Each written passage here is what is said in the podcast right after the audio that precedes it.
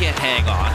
Jets counter Scheifele to Connor. Full speed, makes the move, swooping in, scores! Connor with an incredible move. Who has it now? Back to Matheson. Caulfield, there it is. We'll put in one time it. Now he shoots and scores.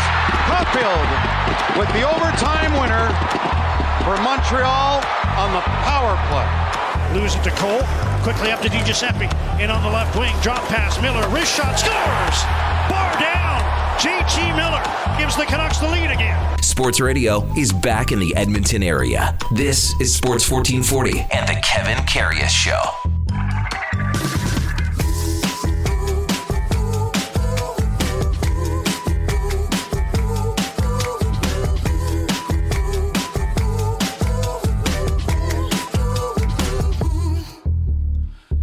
All right, here we go.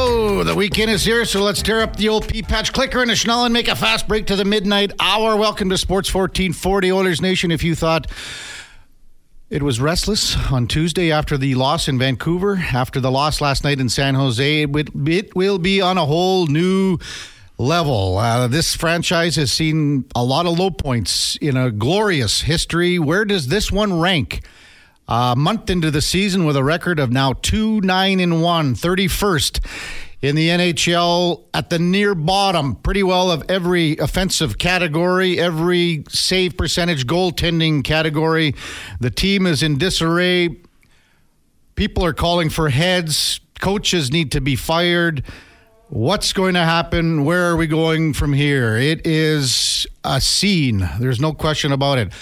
Text line and phone line will be open today again. 1 401 1440. 1 401 1440. Send us a text. We've got tons of them in already that came in over the course of last night and early in this morning.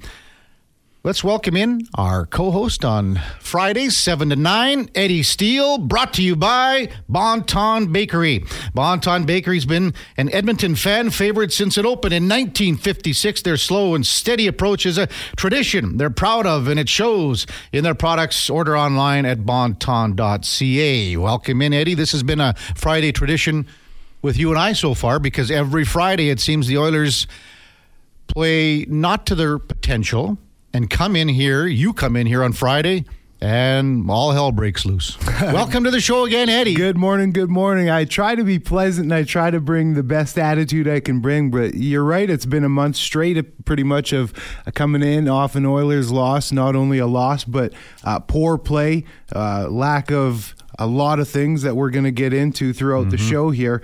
And uh, here we are. I hate to talk negative, but you know, at the end of the day, the sky is not falling. We all woke up this morning, but I hate to say it, this team's the worst in the league.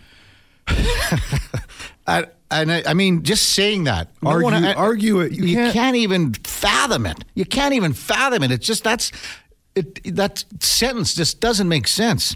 Text coming in one eight three three four zero one fourteen forty. Jurassic Bark. Last night was the apathy setting in. This team doesn't care. Fans won't either. It's going to be raining jerseys at the next home game. And thanks to Big Oil and the Mac. Godspeed on the text line and phone lines today. Woody will be fired today, and it's a damn shame. He's a great coach. Will have success elsewhere in the league, much the same as Todd is with the LA Kings. The biggest problem that I had with last night's game again is the start. You this is a game considering the circumstances where you are behind the eight ball standings wise, behind everything. Everyone's been crapping on you for weeks, and you've got a team that, yes, lost 10 2, 10 1, but came back and beat Philadelphia. You came out in the first period, you had six hits. The intensity wasn't at the level. It wasn't at the level it needed to be to start the game, considering the set, the circumstances. Yeah, absolutely not. No, it wasn't. And I'm tired of hearing about the shots, and we'll talk mm-hmm. about the shots and how much they outshot uh, the Sharks yesterday. But uh, early on in the game, what was it? It was like 12 to 2. And but were they quality? Sure, there was a couple good opportunities. They're getting into a couple of danger zones, but for the most part, they're just putting it right in the crest of the goalie. So really, you can have uh, a hundred shots, but if you're just firing the puck right at the goalie's chest, are they quality chances? But here I, we go again too. I've said this the past three weeks, and it's the same story teams that are quote unquote average or below average talent wise compared to the Oilers continue to look like dominant forces on offense against this Oilers D. Oilers with nine goals, four in their last 168 shots on goal. Last night, the shots were 41 18. As you said, Eddie, a lot of them from the perimeter. Not, uh, not near enough traffic. Never, maybe once or twice or three times did you see a full out, all out gong show in front of the net. We saw it at the end of the second period. That was the biggest push the Oilers had. Yeah. They had the big line that came out there for two sequences, came out and really pushed the net. Zach Hyman with a great chance right in the blue. How many goals did Zach Hyman score in the blue last night? Last year, how many did he get disallowed? We haven't seen that. No, and you got to start the game like that. You know, forget coming in late in the second period with that type of attitude. start with that. The rig says, "Preach, Eddie, preach." I've been saying that about the shots for month. One eight three three four zero one fourteen forty. If you've got a comment you want to come on air with us, let us know. Texts keep rolling in. Klaus from Beaumont. Woody is too positive. Sadly, he's probably gone today. And the, Okay. rig, the rig follows up with the Oilers are allergic to the area between the hash marks in both ends. The uncomfortable areas. Yes. And we'll touch on that Uh-huh. because this team is soft. There's no, you can't sugarcoat it. They're soft. So, with Woody, what's your opinion on that, Kevin? Do you think it's Woody? Do you think it's Ken? Where, where does the shoe fall? Oh, that is a long. There's a long answer to that question, and it's probably three, four, five fold. Mark Spector's saying this morning in his column, and we'll have Spec on at eight o'clock, that he expects he would think that there's going to be a coaching change. A lot of other people have said. I'm listening to Gord Stellick. We had Gord Stellick come in. Uh, he, we're going to have him on at uh, nine twenty today. He's from Sirius XM NHL Radio. He believes Jay Woodcroft will be fired as well. Uh, just to read Spec's comment, if Gerard Gallant or more likely assistant Glen Gulutzan is not behind the bench Saturday night in Seattle, then you'll know that Holland has given up on the season. I don't agree with that. I don't agree if there's not a coaching change by Saturday that Ken Holland has given up on the season. Ken Holland made some decisions over the summer about how to construct this lineup. They have not worked out. All the guys that have that have left that were key pieces to the puzzle last year, they're not lighting it up where they're going either. But maybe there was a certain chemistry. I when a coach gets fired, it's for two reasons, and you see, or more than two. The team quit on him, Mm-hmm. or he's lost the room. Basically, it's the same, Same thing. thing. It's the same thing. Have you? uh, Has he made that many egregious decisions going forward as a coach? Has he made that many going forward that keeps his, keeps his job? That's up to Ken Holland. But Ken Holland is in. He's in no man's land right now as well. See, he's in the final year of his contract. Exactly. Eddie. And that's my point. I think it's more of a reflection on Ken than Jay. So so you get rid of Jay and then what? Is Ken responsible for even having a say in the next hiring practice? Probably not. Well, he shouldn't have. He shouldn't. And then you look at Ken. He, now this is going to be a second coach in five years that he burns. Cap is tight because of him. And the ultimate thing that he has never fixed in five years is the goalies. So why is that fall on the shoulders of two different coaches, two different regimes?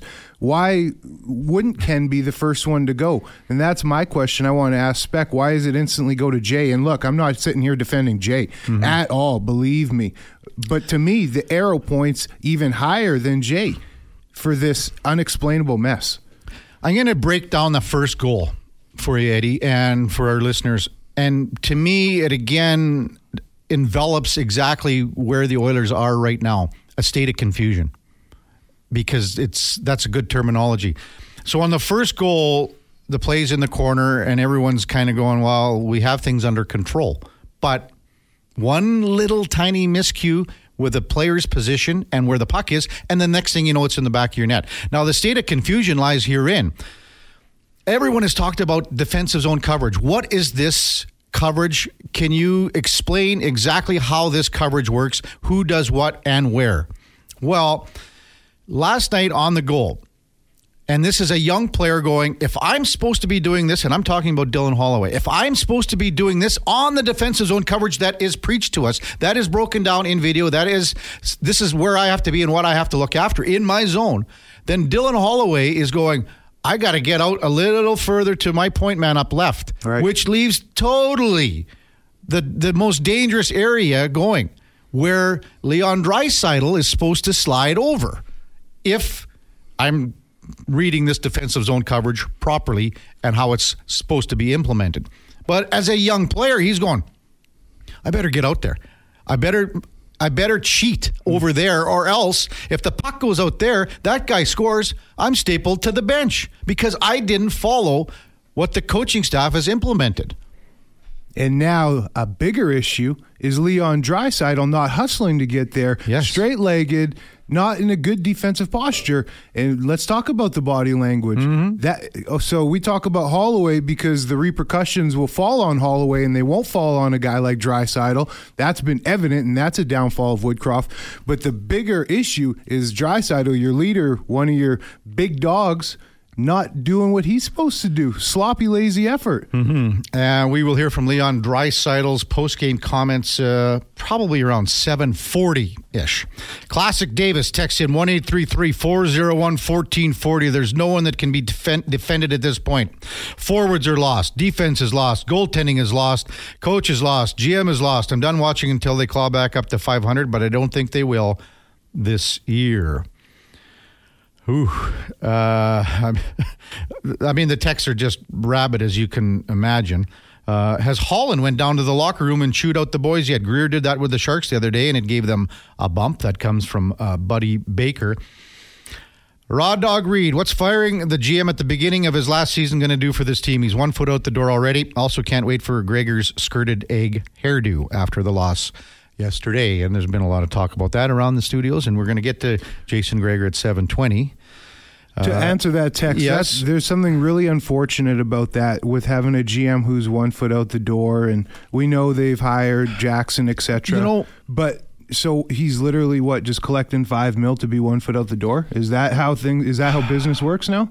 I think because everyone assumed that this was going to be just an incredible season, you know, so he's going, Easy This is going to be my swan song. Probably bring someone in, you know, whoever it was going to be. Who who knows? Maybe I don't know, six eight months ago before the Ann Lauer thing came in. Maybe Steve he was going to Steve Davis was going to come in to take over that job as a GM. Think you know going that forward. And I'm just thinking outside the box. But I mean, Ken's been around a long time again, he's made some bad decisions here. Bad, like I mean, the Jack Campbell is it's five years, five mil. It's I mean, I felt bad for Jack Campbell last night. The defense in Bakersfield, when you saw those video clips, looked just like the defense the Oilers in front of I except for the one goal. play that type of D. I mean, Yeah.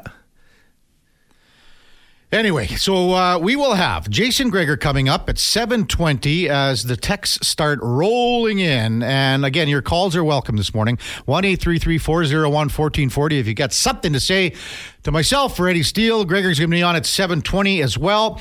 Mark Spector for On the Mark by Booster Juice uh, from Rogers Sportsnet checks in at 8 o'clock as he does every day. We will have Gord Stellick from Sirius XM NHL Network Radio, our headliner of the day for Mr. Reuter at 920. At 10 o'clock, Darren Balachuk, Pandas hockey head coach. Uh, man, the Pandas are still playing quite well. What a change that would be after having Howie Draper for like 26 years, you know, 25, 26 years, and now a new coach Continue it in. on. Oh, Yeah. for sure. And then uh, 1020, Alison Lukan from the Seattle Kraken, uh, analyst for the Kraken, and she will guest with us as the Oilers now make their way to Seattle for Saturday night's game against the Kraken. Text coming in 1 401 1440. Calls are starting to come in right now. The board is lighting up, but we've got to hit the brakes. When we come back, Jason Gregor will guest with us, uh, the afternoon host on Sports 1440. That's coming up right after the break. It's Karius, it's Steele, it's Sports 1440. Stay with us. All right, welcome back to the big program. Karius Steele on a Friday morning with you. Just before we bring in uh, Jason Gregor, one other comment I wanted to make, Eddie, on the, you know, on the third goal and we just didn't have time in that first segment. But you know, it's again once you start pressing, and that's what the Oilers you saw them do as the game went on. I mean, Darnell Nurse is trying to make something out of nothing, and instead of making the smart play, just putting it in deep. All his players, all his teammates, all his forwards are right at the hash marks. He tries to make the play at the blue line. Next thing you know, it's two on one.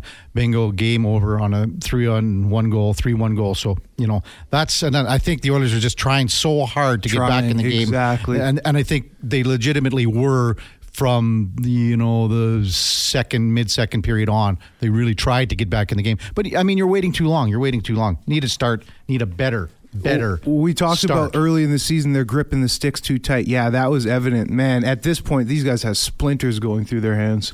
All right time now for the uh, puck report brought to you by Fountain Tire right now during the Road Ready sales event, you can save up to $225 on select tires and a bonus of $50 off any service until December 16th. Book your appointment at fountaintire.com. Some restrictions do apply as we welcome in the host of the afternoon show here on Sports 1440, Jason Gregor. Morning, Gregs. I see you got your hoodie on, looking sharp. Is that a foreshadowing of your, I guess, your wardrobe, your attire of what's going to be happening here in the next little bit?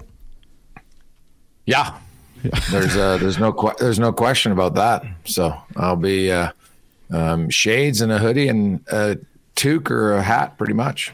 Oh, just to let you know, Greg's, just in honor of you this morning, I got a great, fresh, clean shave with a brand new blade. Any ball guy out there knows how that is. So just for you, man. Yeah, thanks. Hey, hey I'm sure you, you, can't see my hands right now, but you know what I'm giving you. So. you know, you you kind of it's a scary look. Actually, the Duke just swung the monitor around here, Greg. So just Eddie's getting the first look too here. Oh, not yeah. saying much. All right, floor is yours. You're not happy. Wow, you look at the Edmonton Oilers. Are you kidding me? You you can't beat the San Jose Sharks. And you know what? We can talk all we want about shots on goal and and effort and everything, but um, you know what? You've got you've got so many players that literally can't score offensively, and still too often they just naturally don't have enough guys who are comfortable going to the net and staying in front of the net. Um, you now I know San Jose's goals last night. Obviously, you guys talked about the uh, the third goal, which is a which is an odd man rush, but other teams get goals where they're you know guys are deflecting pucks, guys are uh, sh- screening the goaltender, and the goalie you know the goalie just sits like this, and then the goal goes in, and they're like, "Geez, well I couldn't see it." How many times you see that for the opposition? So uh, I'm curious more so on what the organization is going to do now. Mm-hmm. Um, I know the easy one is say fire the coach, fire the coach. Um, and you could, sure, you can fire the coach if, if the owner has the appetite to to pay for him for the remainder of his contract, and uh, then you got to go find uh, a head coach, and he's got to have some assistant coaches, and uh, you know, like how deep do you go? Do you just you gaslight the the entire coaching staff, and um, you know, do you get a new power play coach, and you get a a defensive coach, you get a new goalie coach. You know, how far do you go? I think honestly, to me, one of the biggest questions here in the next week or two for the Edmonton Oilers is they're they're two nine and one, right? Um, the odds are significantly stacked against them to uh, to make the playoffs. At best, they're a wild card team, and they would have to go on a massive run. We all know that. So here's the real question for the Edmonton Oilers: Connor Brown has played nine games. If he plays one more game, he then has a $3.25 million bonus that kicks in. Now, unless the Oilers are going to, uh, you know, trade off some guys and end up being 7 million under the cap, so they could then uh, take his bonuses and not be overages, right? So that's the only option because the last thing you want is to miss the playoffs this season and then have 3.25 in dead cap space for next year after you had a bad year. If you, if you were going for it and you went two, three, four rounds deep in the playoffs, you'd live with it. And that was their whole strategy. But I'm fascinated to see, you know, how they're going to maneuver that. And if Brown comes back, does that mean I get that they're going to try to win, but I really wonder then as the GM how they will try to shed salary this year so that's not an overage for next year. So Greg's at this point, you feel that they should just stand pat and shouldn't do anything?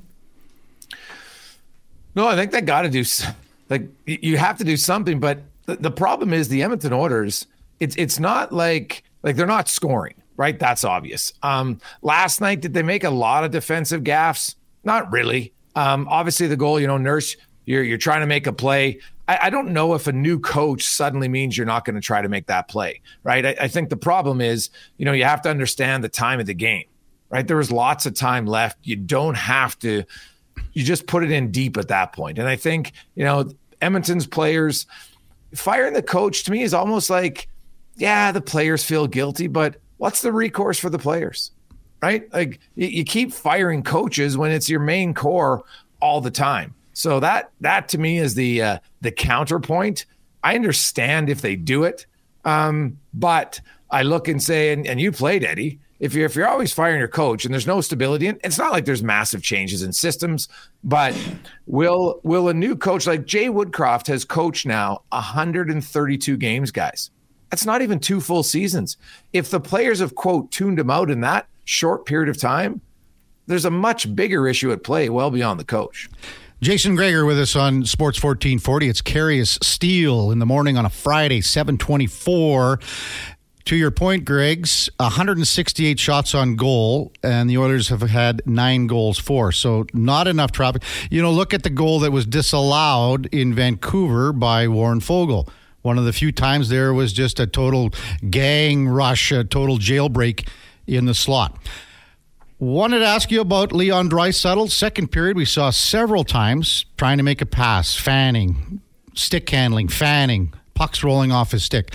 I don't recall a time, a period of this nature where Leon has had this much problem just simply handling the puck and making ill-advised soft saucer passes. What do you think's wrong with Leon? Oh, buddy, it's clear. Confidence, or more so lack thereof, is a powerful, powerful beast. And even a guy who has scored 50 goals three times, 100 points multiple times, won the Hart Trophy, second leading scorer in the NHL for five years, he doesn't have confidence right now, and he's pressing. And look at look at McDavid. Look at the power play late in the game. Look at the when the they're eight seconds into the power play, and McDavid's pass goes right on the tape of the defender. Right on the tape, like mm-hmm. not where the defender made a nice play and it knocks it down. No, right on the tape because they're passing, their scopes are all off. And it's it's funny to me, well, not funny, but it's interesting how you know, too often people, I think we try to downplay confidence, but they don't have any confidence. And they, like last night was the game I thought they really needed because it's a team that has been leaking goals all over the place. And they couldn't get a bunch of guys off the schneid offensively against the Sharks. So now you take on Seattle, who just beat mm-hmm. Colorado last night. There, there are no easy spaces. The Oilers right now are the easy space on the bingo card because they've only won two of their first uh, 12 games, right? So it's, I don't know. You're, going to have to try to work your way out of it. Pouting sure isn't going to be doing it, right? Snarky answers post game aren't helping. That's not going to, hey, you want to be upset and you want to be frustrated? No problem. But you know what? Guess what? If the, the Oilers have, the, the players have to be somewhat mature and understand people have to do a job and you know what? You want to act like a dick, people are going to start acting like dicks back to you. That's just how life is, right? You you get what you give out. And right now, the Oilers are giving out a lot of negative energy. And I understand the frustration. I, I, think they're a more skilled team than the record shows. I think most people would agree with that. You look, they're top five in high danger chances produced. They can't score. They can't. They couldn't score in a brothel with 500 bucks right now. It's embarrassing. Jason. Neither will you for a while. sorry, buddy. Sorry. Uh, Paris, I got good personality, buddy. That's the one thing you can always hold back on it, right? You need a good foundation of success, and I can always go back to the charm. So I want to double back to something you said, talking about the whole Woodcroft discussion, and I'm with you, man. I agree. I don't think that getting rid of him is going to be the answer because I think it's greater than that. I think it is ultimately the players. And look, as a former player, uh, sure people want to throw shade. It's only CFL, but as a former pro player, I totally can relate and understand what the locker room feels like. And this is a player issue. This is 100% a player issue, and I'll say the uncomfortable things. I don't think that they're ever going to win anything with 97 and 29. I don't. I think there mm. needs to be a move. Uh, who knows what the move is? These guys have played together for seven, eight years. They haven't won anything thus far, and now it's fallen off a cliff. I don't foresee it all of a sudden getting back to the standard that we've been accustomed to over the past four years, just with age, etc.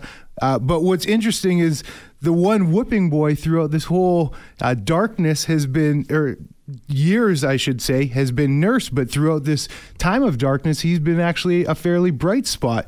So uh, it's interesting because I think this f- totally falls on the player's shoulders. I think it's a cop out if you get rid of a coach.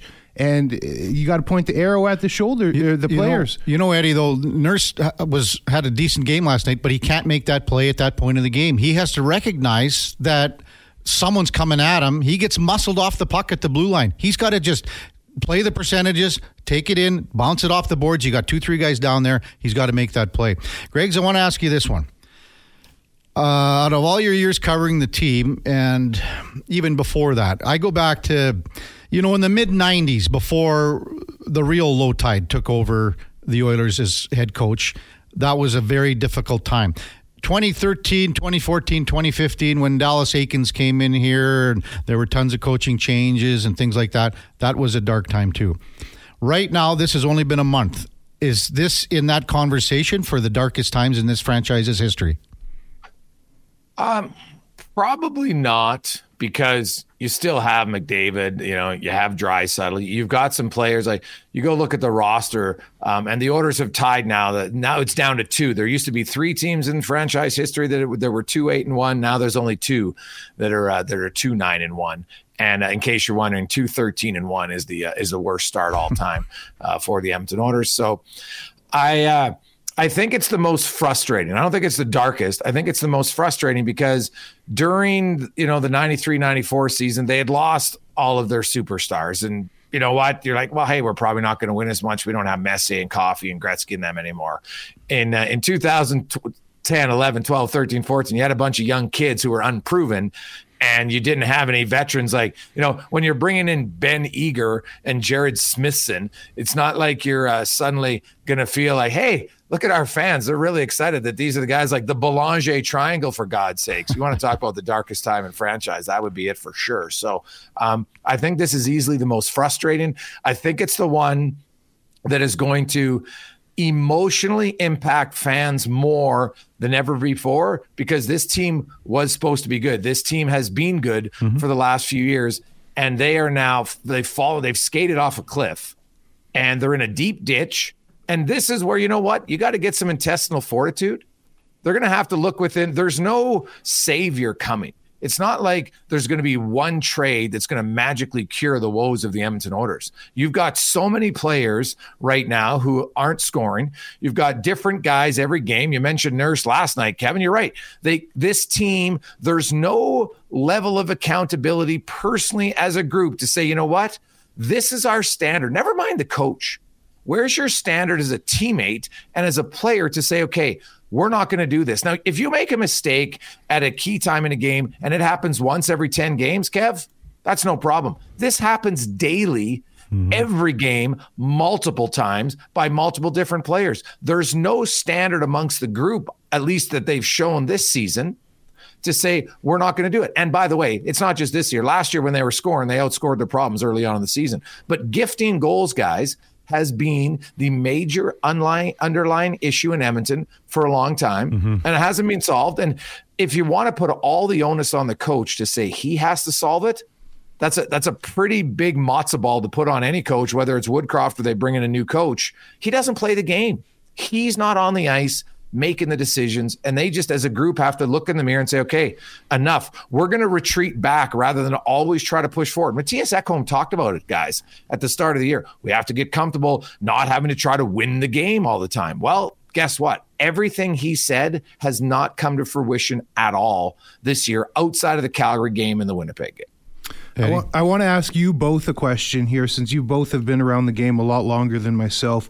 Have you ever seen a team, just not even Oilers, but in NHL history, forget NHL, sports history, where they've had such high expectations, they've been the best offensively, the best on the power play, the best statistically across the board in a lot of categories, all of a sudden from one season go to literally the worst in every category. Have you guys ever seen that before?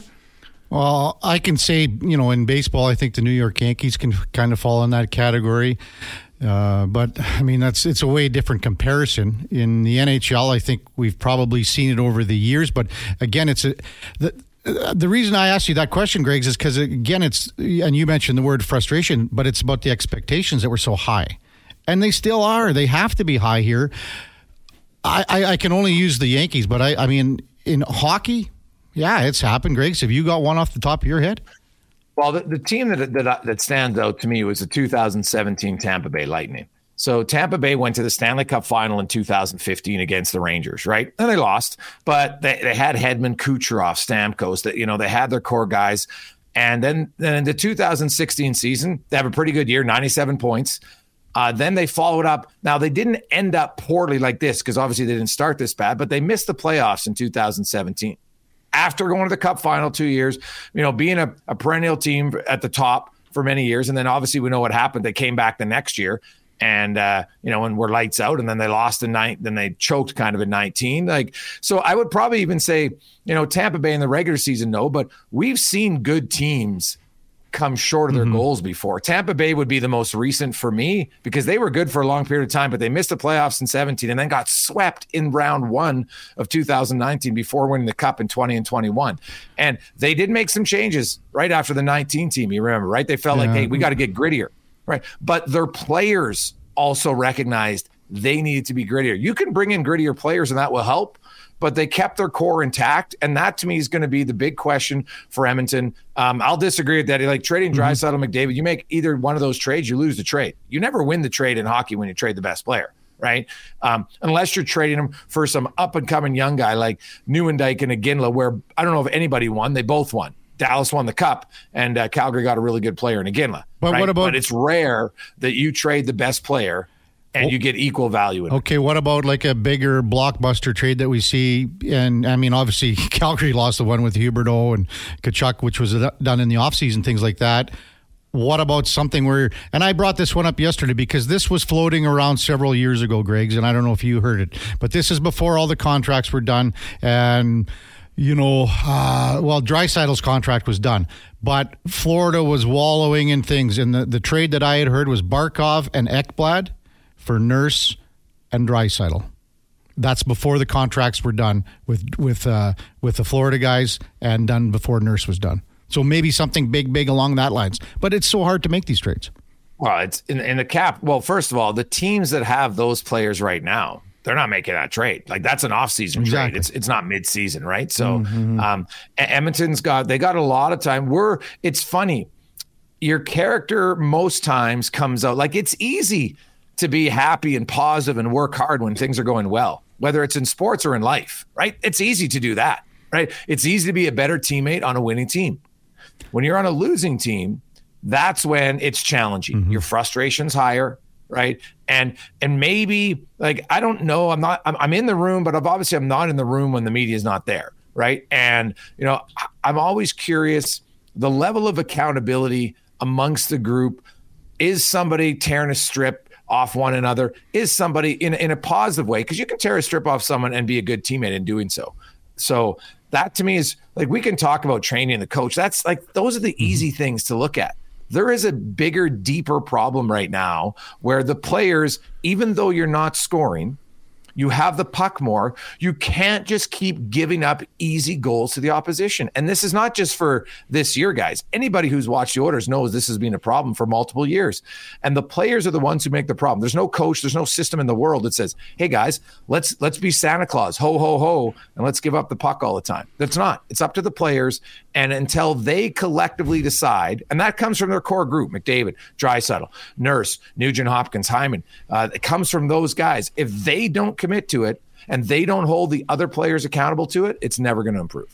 Yeah, you're right, Greg's. And part of the reason why I said they're not going to win with this core is because in a game of this magnitude yesterday, everybody knew what this game was about. Sure, the players cliche, it's just another game, but they knew they were playing the worst team in the league uh, for the battle to be the worst team in the league. And just look at the performance that their two big dogs had yesterday. McDavid turning it over left and right. Draisaitl can't even keep the puck on his stick. That to me is telling, man. In the most important game of the season, look at how they performed.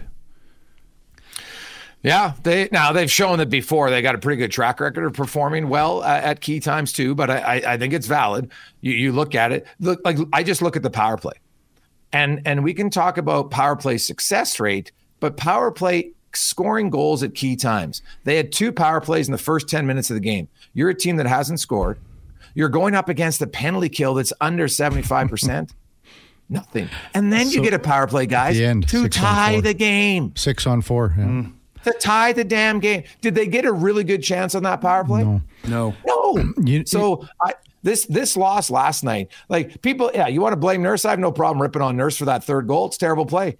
But where's your power play? Where's your power play the whole game against one of the worst penalty kills? And they give you chances to start the game. They give you a chance on a platter to tie the game. You've just made it three two. You should have some uh, some confidence at that point as a team. And they did nothing. And they did not force Blackwood to stand on his head in the final two minutes. That's on your best players offensively. I said this earlier, Greg's about uh, three weeks ago. Uh, basically, on the power play, other teams have figured out how to defend what the Oilers were doing on the power power play that made it successful. I would have almost two guys in front, but off to the flank. And I would just load up Bouchard, and his first two, three shots will be about five or six feet high. And hopefully, it pumps a few defensemen from the opposition. Make sure your guys are clear. Pump a few, throw a few like uh, shots over the bow, fire a few, three, four, five feet high. You'll clear some spots out there, get some space.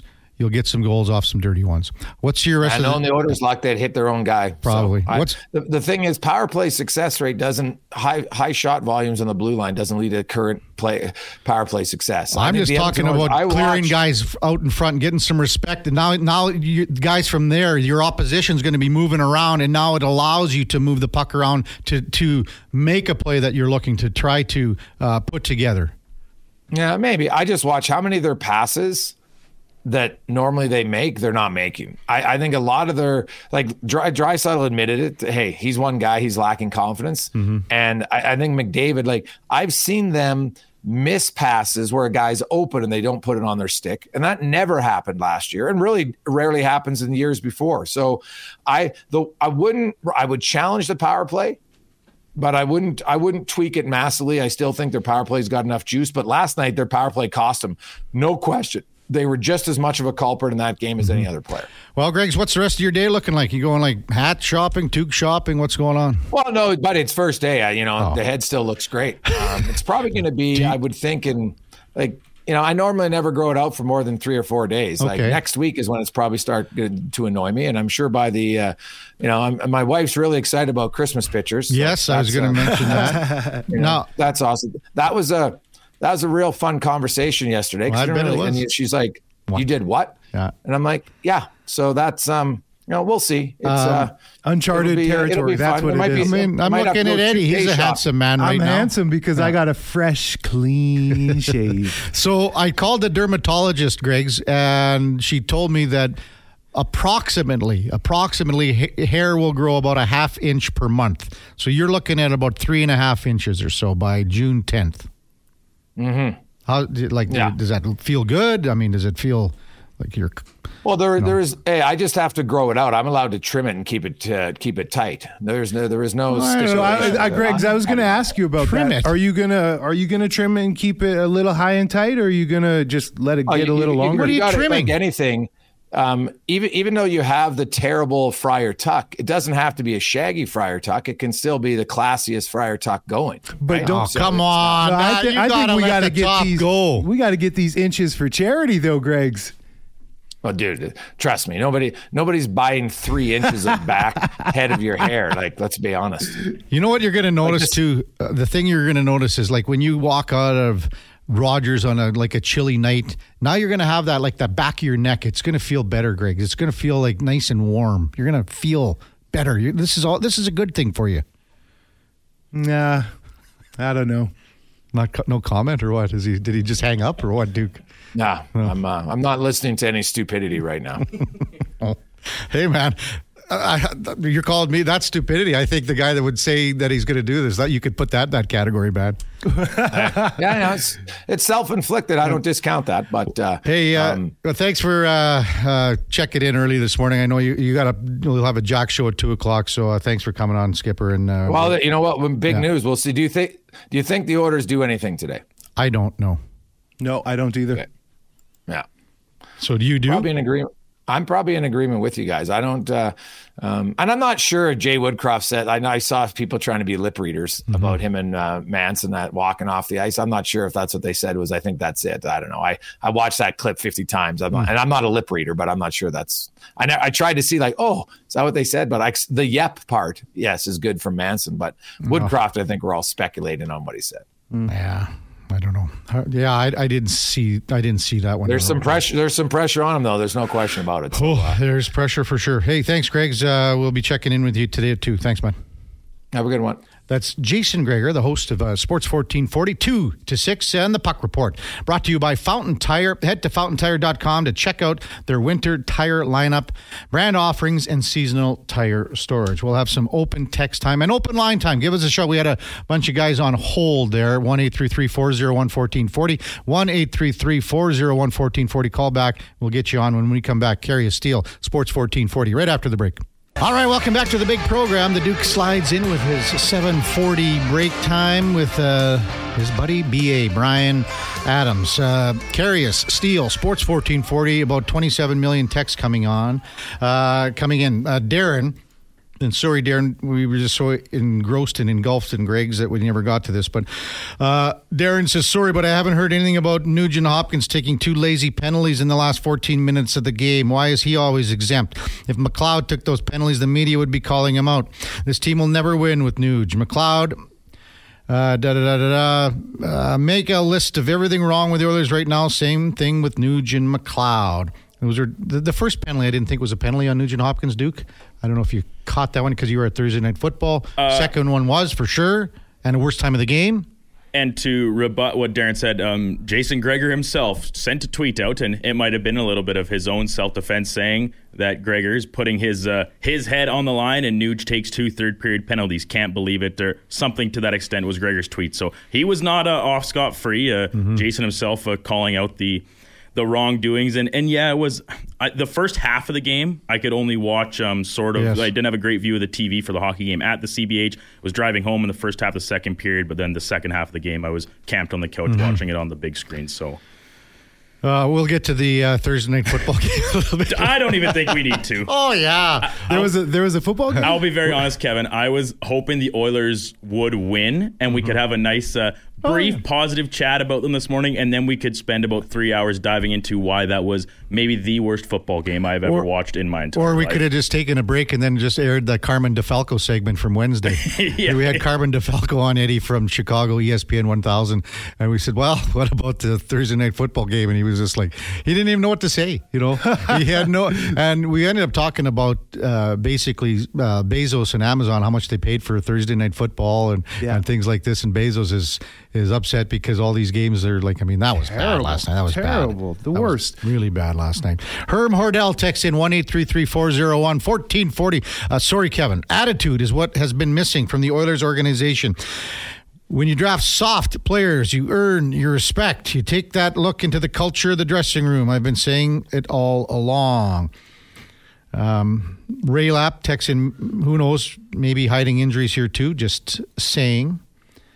That was in response. He had a uh, message when you guys were talking about teams that kind of went off a cliff. He oh. messaged in saying, "Didn't Vegas miss playoffs oh, the year before okay. they won the cup this yeah. past season?" And I messaged back saying, "Bit yeah. of a different situation that year. Previous. Vegas had traded away a couple players waiting for the Jack Eichel return from injury. Several of their big names, Mark Stone uh, and Jack Eichel, only played about like between 30 and 35 games, so they were very ravaged by injuries. Just a bit of a different." situation and then Ray Lab said hey who knows maybe we are battling something uh, similar here mm-hmm. and that's been speculated about with McDavid if he's uh, you know fighting it yeah. more than maybe he's letting on when speaking to the media because it's been beaten to the ground. He just does not look like the same far well, and away uh, bona fide best player we have ever seen play hockey. If you if you want to look at the one one aspect, one play last night, and again, Duke, you wouldn't have seen this, and you wouldn't have seen the look on his face, and they didn't go to him, but you could see just at the corner of him when he left uh, the screen left was in the first period when he gave the puck away to uh, Will Eklund, and Eklund busted in shorthanded. McDavid came back with a really strong back check. Uh, Stu Skinner was still forced to make a pretty good save, but McDavid came back. But after Skinner froze the puck, held onto it, you could see McDavid looking up and going, "What am I doing? Like what's what's happened to me? It's almost like he doesn't even understand it. Texts and calls 1 401 1440. John from the park. Been a season ticket holder for over 30 years. Think I'm done with giving up hours of my life and spending big cash watching this circus act.